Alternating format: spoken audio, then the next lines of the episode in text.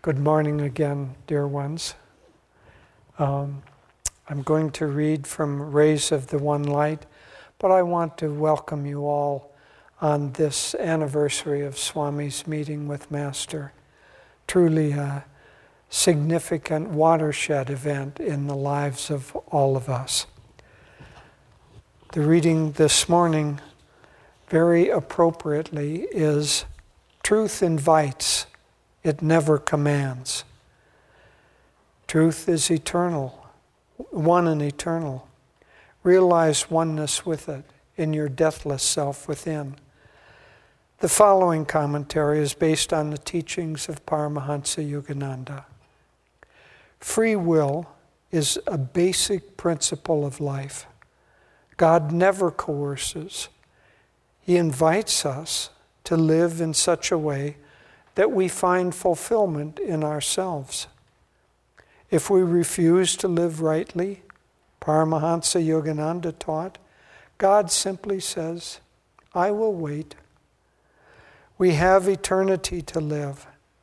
In that eternity, we live as we choose in self created darkness, a darkness as intense and as long lasting as we choose or in the infinite light, the true self, which is God. Jesus Christ in the Beatitudes offered a beautiful example of God's way of inviting mankind to seek perfection, not by commanding, but by offering his human children the incentive they need to choose the right of their own volition. Blessed are the poor in spirit Jesus said, For theirs is the kingdom of heaven. Blessed are the meek, for they shall inherit the earth. Blessed are the mer- merciful, for they shall obtain mercy. Blessed are the pure in heart, for they shall see God. In each of the Beatitudes, Jesus explains the blessing attendant upon observing it. The divine way, similarly, for each of us, is not to do violence to our own natures. Spirituality must be attained naturally. It can never be attained by force. The Bhagavad Gita says in the third chapter even the wise behave in accordance with nature as it is manifested in them. Of what avail then is suppression. The scripture then goes on, however, to explain that this doesn't mean we should surrender to the dictates of our lower nature. Rather, it emphasizes our need to aspire to the heights, but each of us in accordance with his own nature and not in imitation of anyone else's, offering ourselves up for purification by divine grace. Desire, whatever form it takes, so the Bhagavad Gita explains, should be resisted, if only mentally. Attachment and repulsion to sense objects, both of these are universally rooted. No one should accept their influence, for verily they are man's enemies. Thus, through Holy Scripture, God has spoken to mankind. Om,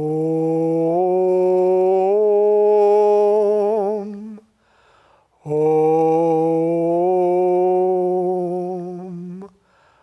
Om.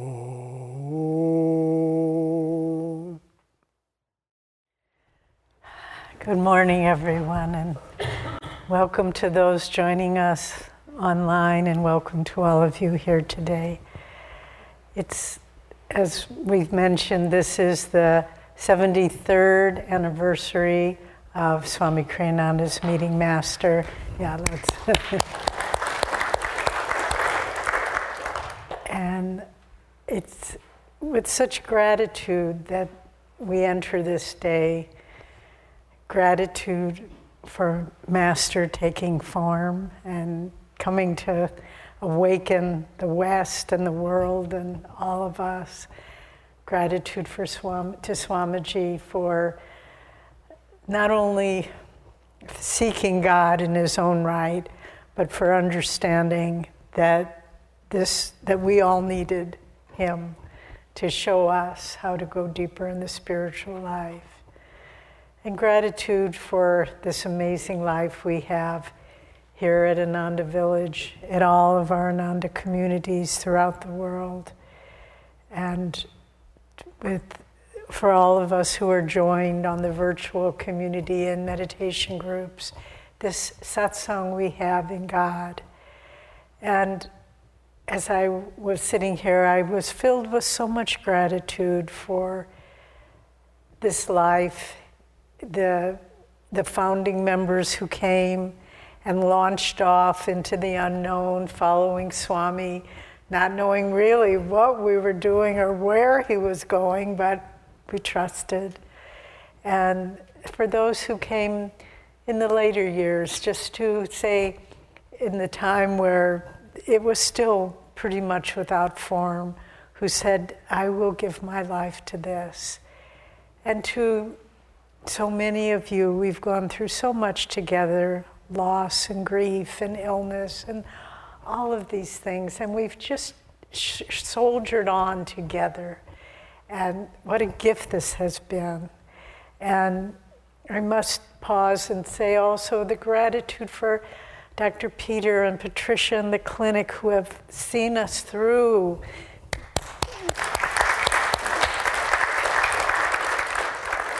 This pandemic and guided us and showed us how to move forward, and it, it just goes on and on and to the young people who have come in the last number of years who understood. We didn't have to explain to you that this was about giving it everything you had, not saying, well, I like this or I don't like this, but what can I do to further this? So thanks to all of you. It's just with so much gratitude that we have this life.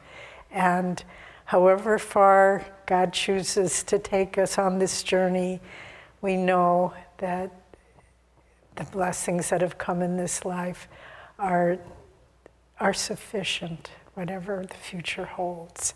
You know, this picture of Swamiji on the altar, uh, I don't know if we can pan to that. Maybe our wonderful tech team can do it. Just many of you don't know the story, but most of you don't know the story behind that picture. Jyotish took that when we first arrived in India in 2003. Swami was just starting the work there. His robes at that time were orange, not blue, but we, we I think Surya did Photoshop and made his robes blue.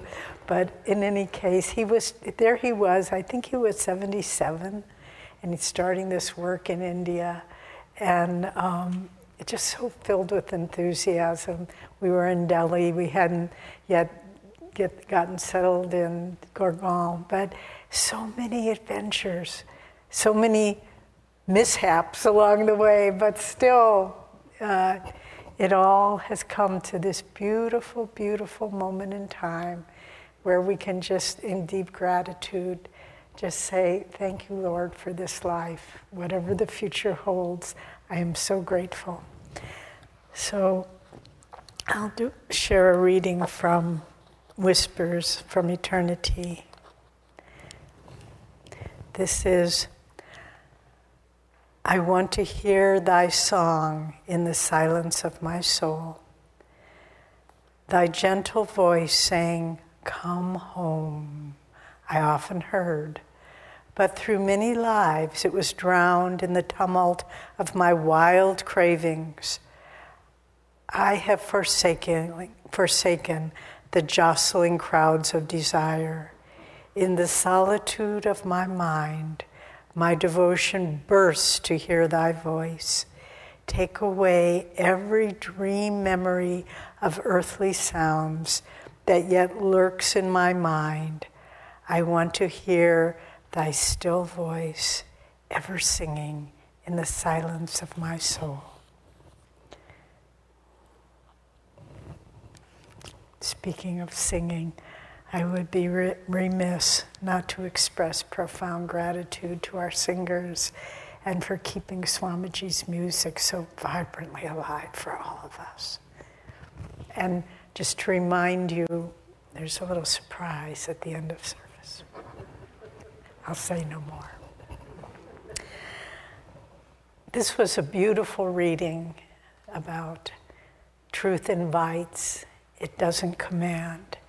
And Swamiji starts using the uh, words from the Beatitudes, which are part of Sermon on the Mount, the Sermon on the Mount. Blessed are the poor in spirit, for theirs is the kingdom of heaven. Blessed are the meek, for they shall inherit the earth.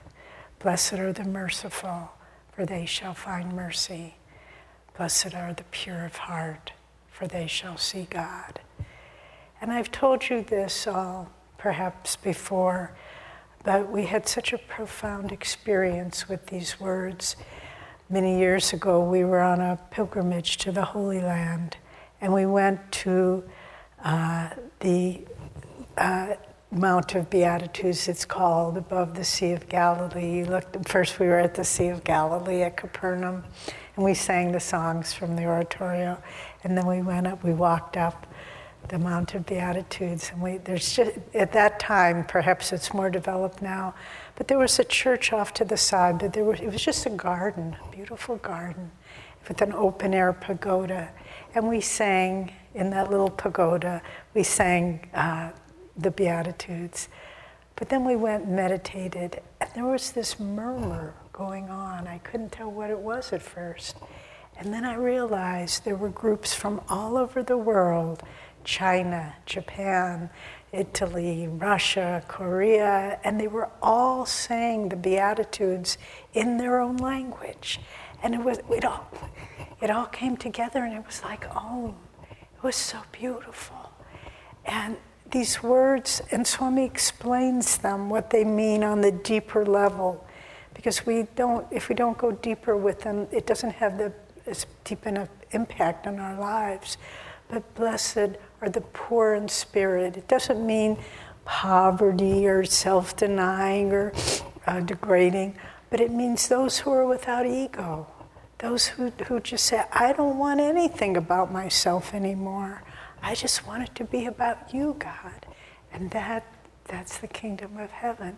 Blessed are the merciful, the merciful who are those who see everyone as their own self, who feel other people's suffering as their own, and they uh, they receive that deep compassion and awareness of God's presence. Blessed are the poor and the uh, pure at heart Again, poor in spirit, pure in heart. Those who have nothing else, no other goal, no other love, no other desire, just God. And they shall see God. So, but then Swami goes on to explain this is God's way of inviting us, not saying you should not have ego, you should love other people, not commanding, but saying, look, if you do this, this is what will happen. It's an invitation. And, you know, the, I had a, a very interesting, I read an interesting book uh, called The Gift of the Jews, and it was talking about the real development of Judaism. And it was very interesting. He said, because the Ten Commandments, in a way, get a bad rap. Thou shalt not do this, thou shalt do that. But this man, the author said, Thomas Cahill, who wrote wonderful books, How the Irish Saved Civilization and so forth, he said, in the original Hebrew in which it was written, it wasn't thou shalt. It was more like, don't, it was like reflecting very much Patanjali's yamas and niyamas. It was non killing, non stealing. It, it was the same invitation, not saying you must do this, but if, don't you see? If you do this, this is what your reward will be. And if you're not ready, as Swami says in the book, I will wait. I will wait. And you know, it's such, it ties in so beautifully with how Swamiji, this approach of inv- inviting, not commanding. That's how Swami worked with all of us. He rarely, rarely told, you must do this, you should do that, oh no, that's really a mistake. He just by his own example. And he and in the beginning, my goodness, what a what a ragtag bunch we were, you know. A few of them, a few of us had been students of his in the San Francisco Bay Area, but most of us were just starting, just having read autobiography, having done a little yoga, having started meditating, but we didn't know what it was to give your life to God. We didn't know what it was to have purity of heart or be poor in spirit. And yet, and here he was, this man of incredible spiritual stature. I mean, he could have looked at us and said, forget it. I'm going to the India, I'm going to go to the Himalayas, I'm going to find God. But he thought, no, I'm going to serve my guru in these, these thirsty souls. We were thirsty, dumb but thirsty. Excuse me a minute. I'm going to grab that. um, and he said, no. But if he would have done it in such a way that he would have, we would have felt judged by him, we wouldn't have been able to continue. But he always just encouraged us in our next step. And he would often give people, like, let's say, uh, this is not a true story, but let's say someone would come and they would have experience in management. Well, he would tell them, go work in the garden, because he was trying to develop different aspects of our nature. He wasn't trying to say, oh, you're good at this, okay, you continue doing that. He was just encouraging us, inviting us. And the people came and people left. You know, even Swamiji said in Mount Washington, uh, when Master was alive, it was like a, a, hotel with a revolving door. People came, people left, people came, people left. And that was with Master. And it was the same with, with Ananda. And it still is the same. Devotees may come, devotees may go. It's, but everyone's karma, you know, there was a man who, um, who came in the early years, and he, um, his name, Swami gave him the name Ram Leela, we've, uh, God's play. We've mentioned him before. And he was, his background was a Hell's Angel. He was in motorcycle gangs. And he was rough and tumble. He, he was short, but broad. He looked a little bit like the orcs in Lord of the Rings, and these real wild hair, but he had a beautiful heart, beautiful, and really committed to this path. And he, he came to, but he was a character. And he came to Swamiji and he said, You know, I went to SRF and I asked them if I could join, and they, they wouldn't have anything to do with me. And I didn't go dressed in chains and leather. I, dre- I was dressed like a regular citizen. And, and what did Swami do? Swami put him in char- charge of the boys' ashram. And just to try to open his heart to bring out that child, because he saw that he's really a big child. And he brought that out of him. He didn't, uh, and God knows what he'd done before he came to Ananda. Uh, uh it's better not to think about it. But, but Swami just saw him as somebody who was sincere, and he didn't criticize. He said, "Well, you know, this isn't really your kind of place," but he just he encouraged him, and and Ramalila stayed for a while, but then his negative past caught up with him, and he started speaking negatively about Swami and Anand, and he left. And then one day, Swami was giving a talk. This was up at the meditation retreat in the Temple of Leaves there, outside. I believe it was Spiritual Renewal Week. There were a couple of hundred people. And then all of a sudden, we, Swami was giving the talk, and we felt something happen way at the back of the seating area. And it was Ram Leela, and he'd come back. And Swami looked at him and he went, just like a little boy. And he, he came up and Ramlila just kind of looked real, you know, like he knew he'd been bad. And Swami just took him by the hair and he said, You've been a bad boy, haven't you? And Ramlila said, Yes, Swami. And he said, Don't do it anymore. I won't, Swami. And he didn't stay, but he followed a spiritual life. His life was changed because he wasn't judged, he was just accepted. And this is really, if Ananda really will continue in the spirit that Swami started it, we have to remember this because people will disappoint us, people will speak against us, they will do try to hurt us, all these things. But just to blessed are the merciful, for they shall find mercy. If we can just always respond as Swami did in every circumstance. Another time, another man came here and he had a lot of ego. He wanted to be a leader here, and he actually wanted to kind of push Swami out and be the leader. And um, there was some public hearing, and he was uh, that Ananda was trying to get something passed, and he came to speak against Ananda. And afterwards, Swami went up to him and he said, "You know." I could be Satan incarnate, but it's just not your problem. Don't worry about it. Get on with your life. And the man just walked away. But always, always holding up that inviting people to their highest level, not judging them. And in the new path, Swami talks about how Master worked with the devotees. And this is where he learned this. Of course, it was innate in him, a heart of tremendous kindness.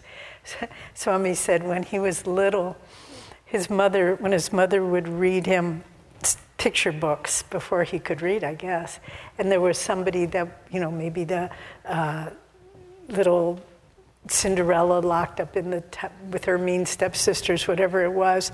And, she, and Swami said his mother would tell him, his little lip would start trembling, and he would say, Pour this, pour this.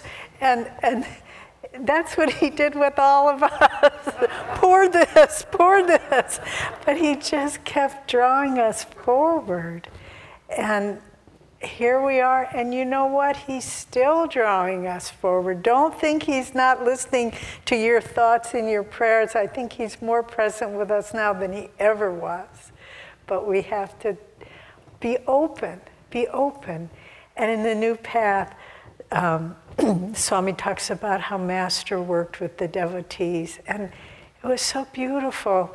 He said, Master was like a perfect polished mirror that what was shown to us about ourselves was not his opinion of us, but it was reflecting back our own higher self, looking at the weaknesses or the flaws or the wrong attitudes that we might have. So he wasn't judging us, but he awakened within us our own higher self so we could say, mm, maybe it's time to let that go. Mm, that isn't really working very well for me. That's life strategy. And so it was so beautiful. I, I just want to read the way he put it. What he showed us was the silent watcher at the center of our own selves. The silent watcher at the center of our own selves. And that's what we, in turn, how Ananda will go forward with harmony. You know, we've been doing this peace and harmony prayer, and we said we'd do it when we, the original goal was to do it for till today, till September 12th. Well, we don't need to stop. if you want to keep going, I love it. I just, uh, let's keep going. And if you, you know, we set a goal just so it wouldn't drift off. But no, if you feel to do it, or do it on your own. Do it as long as you feel inspired. Don't let it be mechanical. But what Master, he showed us the silent watcher in our own selves. And this is how we grow. It isn't by self condemnation, self blame. Oh, I blew it again. I got upset. Oh, I blew it again. I didn't do what I said I was going to do. You know, none of those things. Just, I think I could do it a little better, and I'm going to try. And it's everything he did, the education system, it's based on that same principle education for life, where it's not saying everybody's the same and this is how you have to perform. And if you don't, I mean, that's how we all were educated.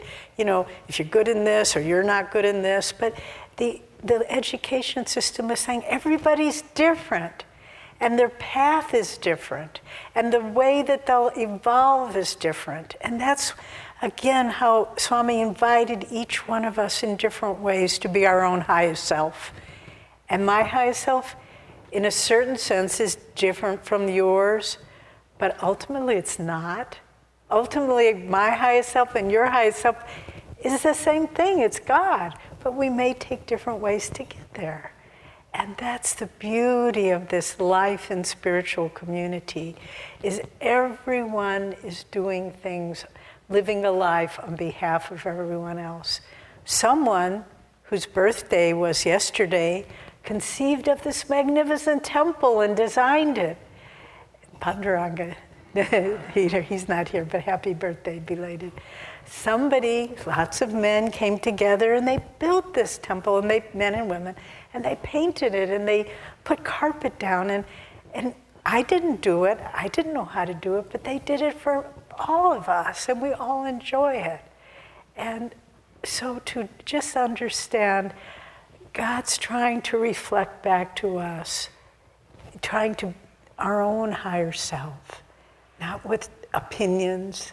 And this is something, honestly, I'm working on because it's a flaw in myself that because Jyotish and I are faced with lots of situations, and we have to kind of what's going on? What's the highest thing?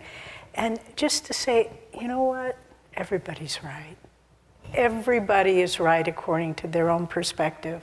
Maybe this is the direction we need to go, but it doesn't mean we have to have a negative opinion about every, anybody.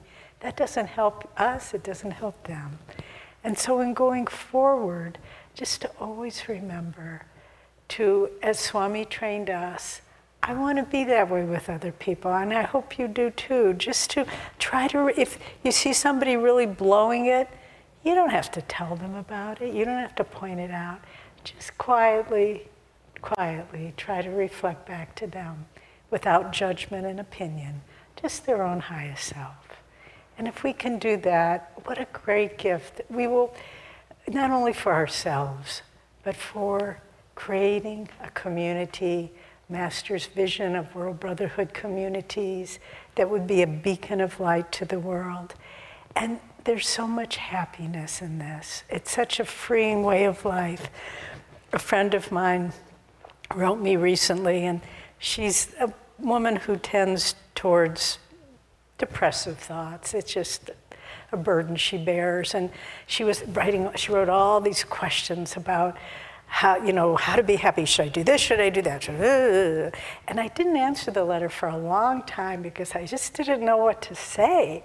I, and I just felt like saying, just be happy. Just, just be happy. And I knew that wouldn't satisfy her. So I went last night and I got Swami's little book, The Secrets of Happiness. And I, I read it and I thought, oh, that one would work for her, that one. And, and I just said, I'm not really answering your questions. I'm just saying, these are secrets of happiness that would work for you. And one of them was, and this I felt like it was a little treat for me because it tied in with this topic. The secret of happiness is working with other people's realities, with their natures as they are, and not forcing them into a mold of our own creation. That's the secret of happiness. We can be happy if we accept other people's realities and their natures, and not saying you have to be like me. And that was Swami's greatness, too. I mean, there he was, a man of such talent, of such spiritual depth, of such genius. And he, and he would invite Jyotish and I over for tea. And we would try to think of, we would try to remember little jokes that we could tell him, just so it, it wouldn't be just sort of sitting staring at each other. And we would tell him these little jokes, and he would laugh. He'd throw his head back and laugh. And he was just knowing why we were doing it. And one time, after we had been with him for a really long time, uh, traveling, and uh, then it was time to part ways. And I said to him, Swamiji, I hope I never got out of line. Because, you know, I was just trying to be, make life fun for you, and I hope it never was too much. And he got a sweet little smile, and he said, No, you wear well. and that was one of the nicest things he ever said. So let's, with each other, let's wear well. Let's not outstay our welcome. Let's not our, oh, cross borders where people are trying to work on something. It's a sensitive area and we feel we have to point it out. We don't. Let's just be sources of support and love and acceptance of each other. And I believe that's one of the greatest gifts, second only to his discipleship, that Swami shared with all of us. God bless you. I just have to say, that was a wonderful service.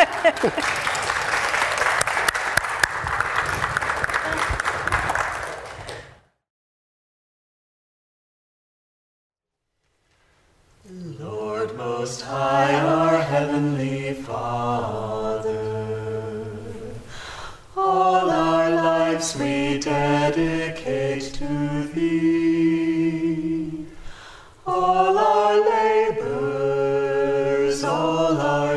Joys and